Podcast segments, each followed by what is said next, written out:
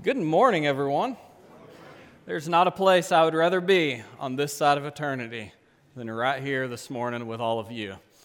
Tim threw me a threw me a curveball the other day, and I'm not even going to address it yet. I'm going to save it for another time because we've got stuff to do. So, y'all can just hold on to that one and wait. Um, I I am always excited to be with y'all, and it really is a it really is a wonder. I if y'all are like me, it was a little easier this morning to wake up. I'm slowly adjusting. I think by next week we'll all be back on track and and, and normal. Um, one thing that I did notice over the spring break week, it's a great time where, you know, we kind of get to recharge and, and break our routines a little bit. Um, always kind of ready for those routines to be back. But as I was looking, it seemed like a lot of our kids from the area got to go on big trips. Um, a lot of them went to Washington, D.C., and I saw some pictures from different uh, memorials that they got to see. That's a part of the world that's just chock full of memorials.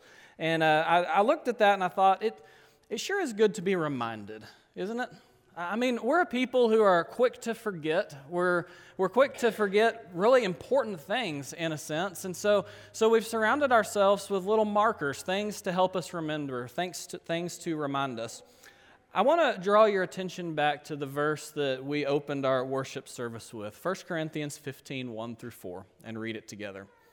Now, I would remind you, brothers, of the gospel I preached to you, which you received, in which you stand, and by which you are being saved, if you hold fast to the word I preached to you, and unless you believed in vain. For I delivered to you as of first importance what I also received that Christ died for our sins in accordance with the Scriptures, that he was buried, that he was raised on the third day in accordance with the Scriptures. For the next four weeks, we're kind of headed towards Easter. So many around us are going to be celebrating the resurrection of Jesus on that day. And so we're getting a little bit of a running head start to head in that same direction. You know, historically, we've had a little bit of pushback against uh, celebrating Easter in the churches of Christ. And I certainly believe the biblical pattern is to celebrate and remember every Sunday through the Lord's Supper.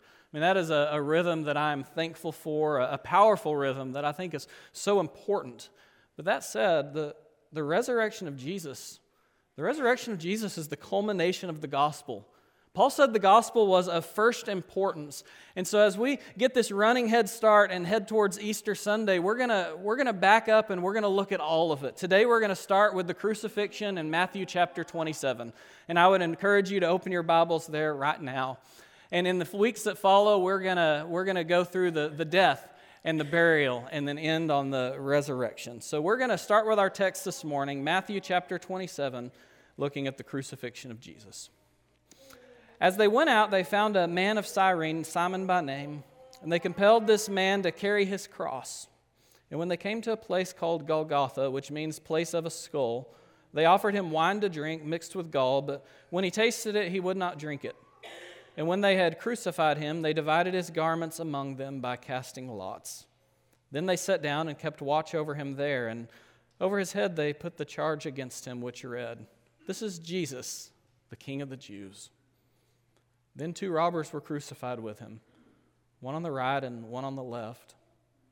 And those who passed by derided him, wagging their heads and saying, you who would destroy the temple and rebuild it in three days, save yourself. If you are the Son of God, come down from the cross. So also the chief priest with the scribes and elders mocked him, saying, He, he saved others. He cannot save himself. He is the King of Israel. Let him come down now from the cross, and we will believe in him. He trusts in God. Let God deliver him now if he desires him. For he said, I am the Son of God. And the robbers who were crucified with him also reviled him in the same way. As I approach a difficult text like this in my studies, one of the first questions I ask myself is what do we, what do we see here? What do we see? We see a, a, a lot of uh, reference back to the Old Testament, this pattern of going outside the camp that mirrors the Old Testament sacrifice for sin. As we step through the text, we see prophecies are, are being fulfilled, and that's certainly notice, notable. There's some things in this text that are noticeably missing as well. For instance, it mentions that he's crucified, but it doesn't say much about the horrendous nature of the crucifixion, which is usually what we talk about in sermons like this. It's just assumed in the text. Matthew assumes that the writers know the horrors of the crucifixion, that it was designed for physical and psychological suffering. This was more than simply death. It was a drawn out death process that gave everyone a chance to see this criminal writhing in pain, gave them a chance to hurl their last insults at them as they took their final breaths and parted from this earth.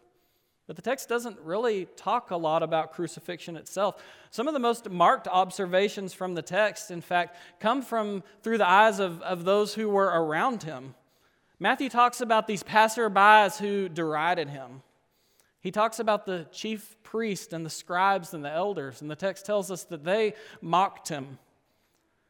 We even see that the crucified thieves, these men being put to death on either side of him for actual crimes somehow mustered the energy to revile him in the same way as those around him. It makes me wonder if the beating that Jesus received was atypical.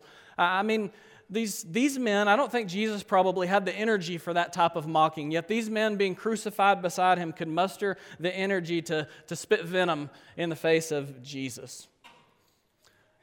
As I look through the text, I see other things like the irony that every single one of the things that they reviled him for had a tinge of truth to it. They called him the king of the Jews. They made fun of him for it, but the truth was he was the king of the Jews. He was the king of the world. They talked about, made fun of him for this statement about destroying and rebuilding the temple in three days, but the truth is Jesus was just about to do that. They told him to come down from the cross, but he was going to come down from the cross in a sense, just in a way no one could imagine. They made fun of him, saying he cannot save himself, but the truth was, Jesus was about to save the entire world. He's king of Israel, they said. And the truth was, he was. And had he come down, they still wouldn't have believed him. Let God deliver him now if he desires him, they said. But Jesus trusted in God, and the fact that God desired him is what made his sacrifice so powerful. As I look at the, the, core, the core motivators for their abuse, it's as if they, they put him up on that cross and they took this opportunity to shout out to everyone, like, Isn't it obvious now the false claims that this man had made? Isn't it obvious that the things that he claimed are not true? If he was the Son of God, if he was deity the way that he said he was, he would never find himself in this situation. Deity would never be treated this way. Jesus, you obviously don't have the, the powerful connections that you claimed you had while you walked this earth. In fact, at the essence, what they were saying, especially at the end, is this you aren't loved by God. God doesn't love you enough to take you down from this cross. Can you imagine?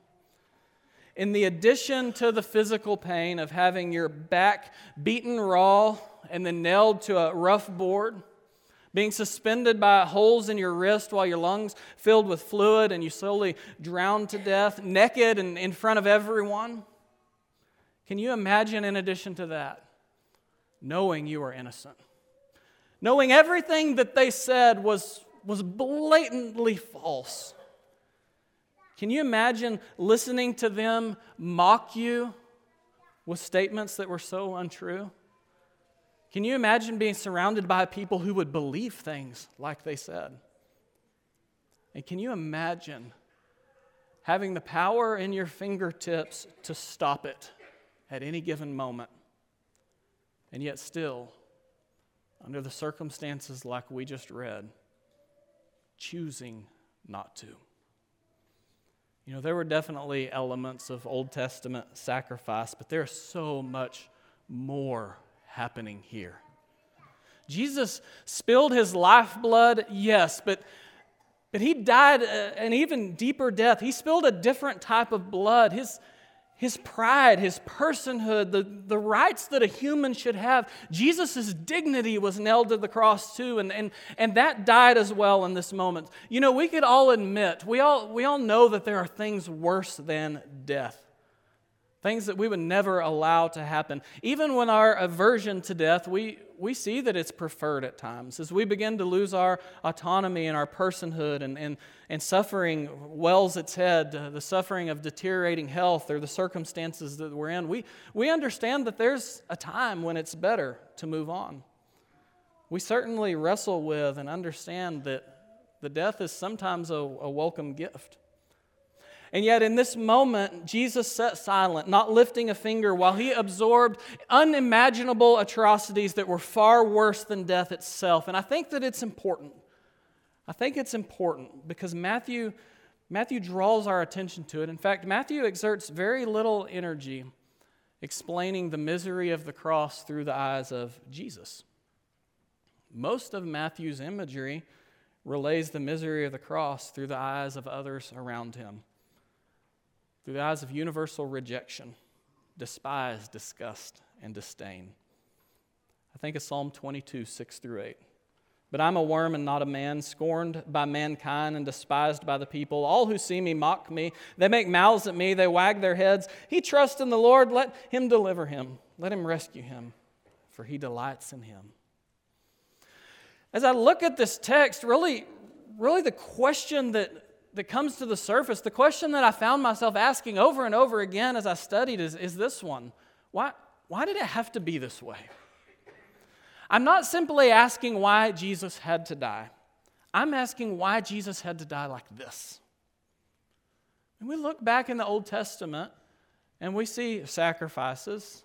We know that Jesus was a, a sacrifice that, that, in a sense, mirrored those, but those sacrifices weren't cruel.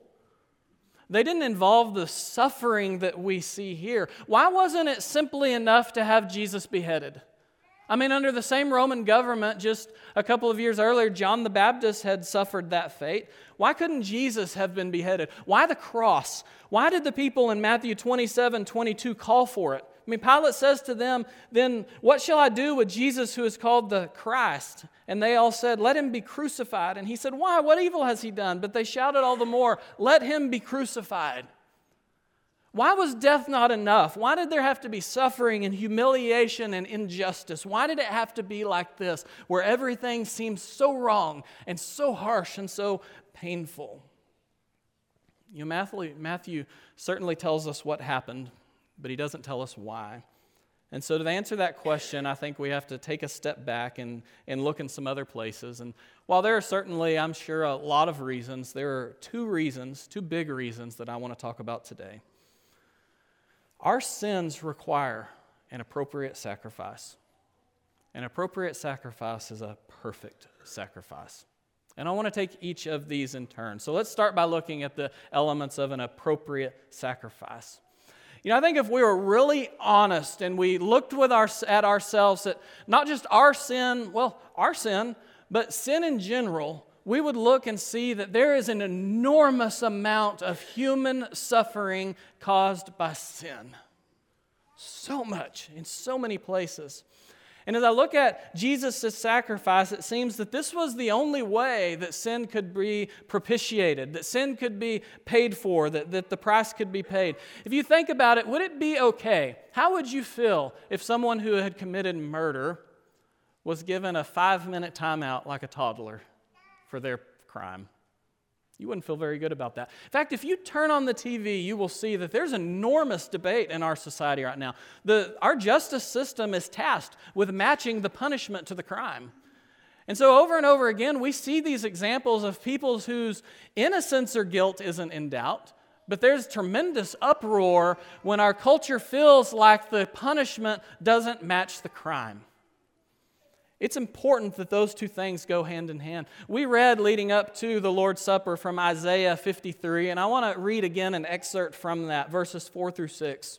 Surely he has borne our griefs and carried our sorrows, yet we esteemed him stricken, smitten by God, and afflicted. But he was pierced for our transgressions, he was crushed for our iniquities. Upon him was the chastisement that brought us peace, and with his wounds we are healed. All we, like sheep, have gone astray. We have turned every one to his own way. And the Lord has laid on him the iniquity of us all. Romans 3 23 through 25 says, For all have sinned and fall short of the glory of God.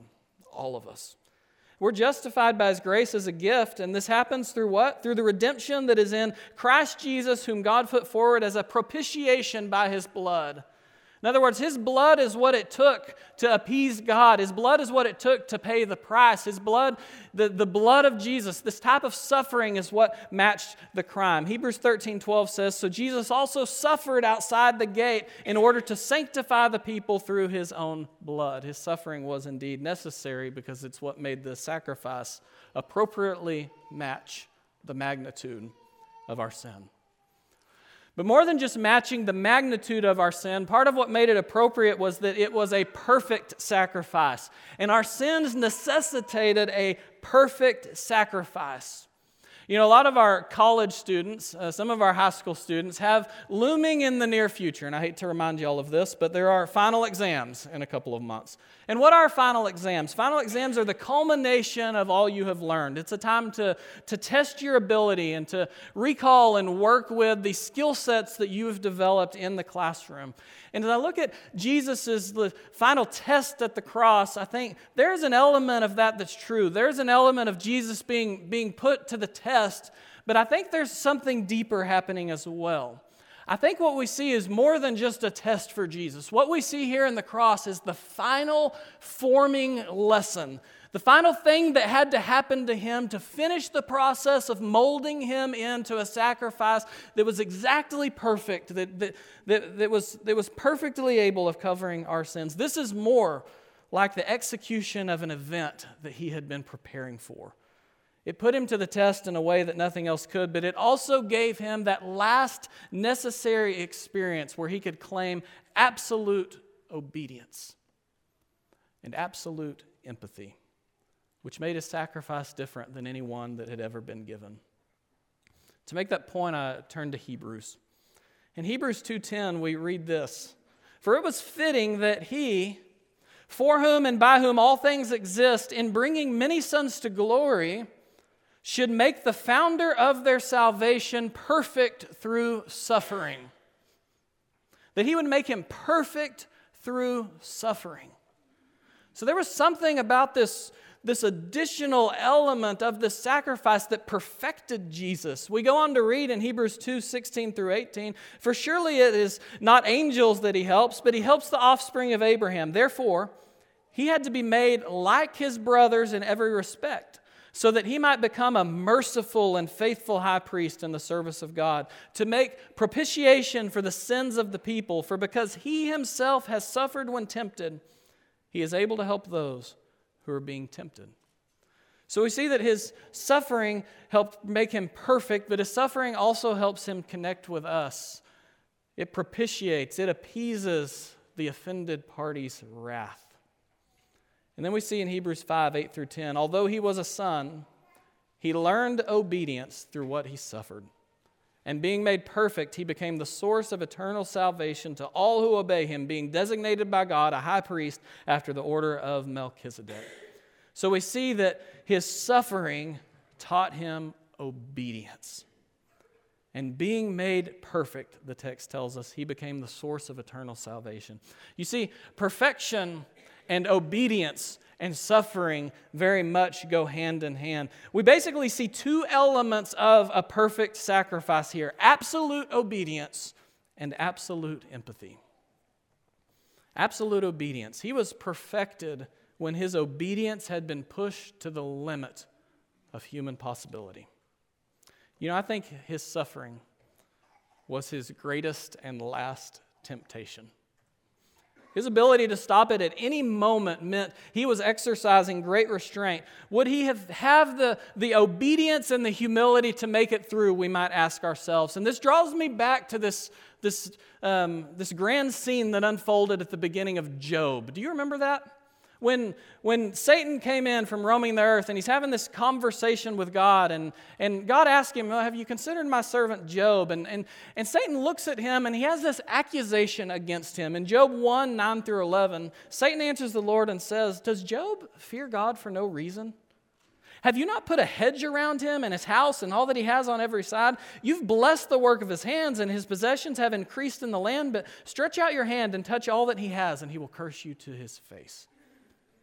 You know, we, we feel this. We, we look at someone, and if it seems like they are in a special position, if they have a, a hedge put around them, that we don't necessarily want to give them credit for making the decisions that they've made. So if it appears that someone has been handed a, a plate that, that's better than yours, um, then it seems like, well, maybe had they been dealt this hand, had they been dealt this hand that I have, they wouldn't be responding so faithfully. There's something different about me. Some of you may feel this way a little bit towards Jesus. I've caught myself wondering this. Have you? Well, if I was the Son of God and I knew it, if I could walk around and do miracles, wouldn't it be easier to follow God and be faithful? Wouldn't I make different decisions than I make now? You know, the story continues to unfold. In Job chapter 2, uh, Satan goes out and, and he carries terrible atrocities out towards Job, but he, he doesn't harm his body. And in chapter 2, he comes back and they have the same conversation again, and Satan has another charge. He answers the Lord and says, Skin for skin. All that a man has, he'll give for his life, but, but now stretch out your hand and touch his bones and flesh, and he'll curse you to his face.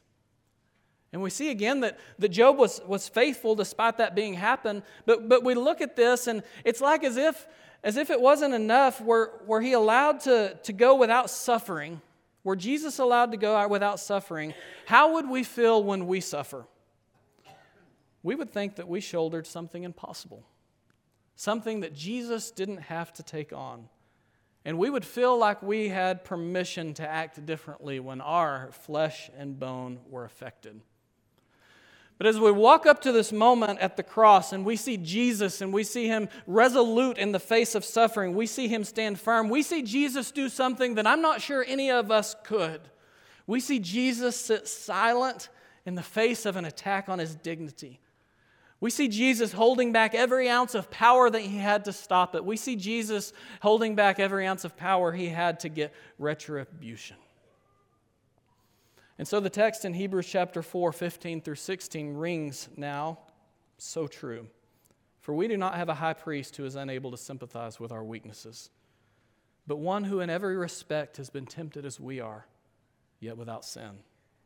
Let us then with confidence draw near to the throne of grace that we may receive mercy and find grace to help in time of need.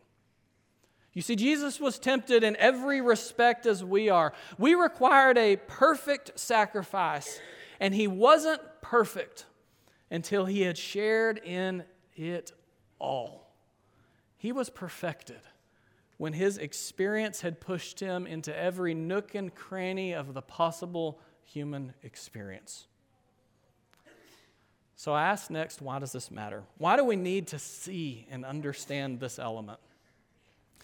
Well, I believe as we see the perfect obedience modeled in Christ, it gives us confidence that it's possible. When we see righteous living as difficult, we can understand that we have a, a, Savior who relates to us. When sinful's required to pay the price for our sin, death was not enough, suffering was necessary. And in the cross, we see glimpses of hell itself. Sin required the Son of God, unjustly tortured and humiliated, to pay for it. Hebrews 2 1 through 3 reads, Therefore, we must pay closer attention to what we've heard, lest we drift away. For since the message declared by angels proved to be reliable, and every transgression or disobedience received a just retribution, how shall we escape if we neglect such a great salvation? Every transgression or disobedience was going to receive a just retribution. How shall we escape if we neglect such a great salvation? This helps us to understand the magnitude of grace. As we look at the cross, we see how much He loves us. And that should cause the playing field to be leveled. And this is where I think it impacts us in a way that manifests itself in word and action. Because you see, we can look out at the world and we can understand and see through the cross that sin has been covered. And so, as we look at ourselves, you have to ask how can I quarrel with another human being knowing that God did this for us? How can we hate another human when God did this for them?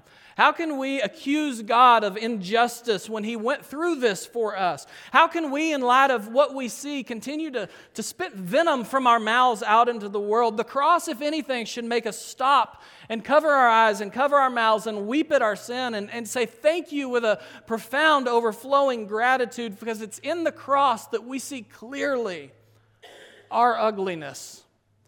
And it's in the cross that we see clearly His beauty. In fact, I would say it's in the cross that our ugliness is being put to death and his beauty is given life. I want to read it again Matthew 27 32 through 44.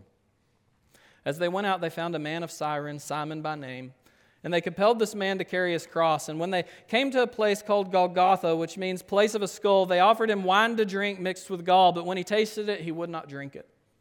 And when they had crucified him, they divided his garments among them by casting lots. Then they sat down and kept watch over him there, and over his head they put the charge against him, which read, This is Jesus, the King of the Jews. Then two robbers were crucified with him, one on the right and one on the left. And those who passed by derided him, wagging their heads and saying, You who would destroy the temple and rebuild it in three days, save yourself. If you are the Son of God, come down from the cross. So also the chief priests with the scribes and elders mocked him, saying, He saved others, he cannot save himself. He is the king of Israel. Let him come down now from the cross, and we will believe in him. He trusts in God. Let God deliver him now if he desires him. For he said, I'm the Son of God. And the robbers who were crucified with him also reviled him the same way. But he stayed. He stayed right where he was for you and for me. And through the process of his suffering, he became and demonstrated perfection. May we always be near the cross. Jesus did this for you. God did this to him for you. You know, the miracle of the resurrection began with a very non miraculous human suffering that Jesus had to endure.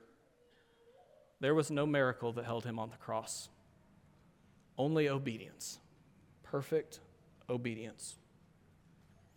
Our hope is in the resurrection.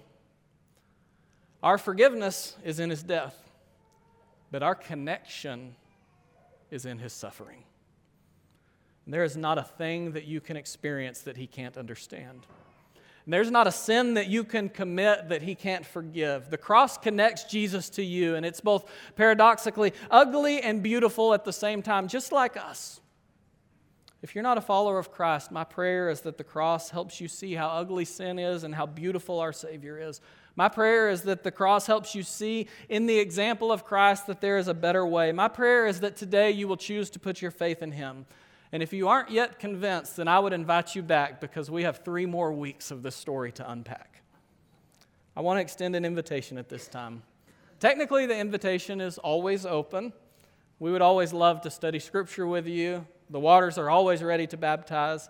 We would love to pray and support you. So if a public response doesn't fit your personality or needs, then you can call us at any time. But it could be, it could be that right now, this morning, that there's someone under the sound of my voice that needs help. Someone that knows that you need to make a change. Someone that knows that you need to make a change surrounded by a community of people to rally behind you and walk with you. And if that's you, I would encourage you not to delay. Don't put it off. We won't let you walk the aisle alone. We invite you to come forward as we stand and sing.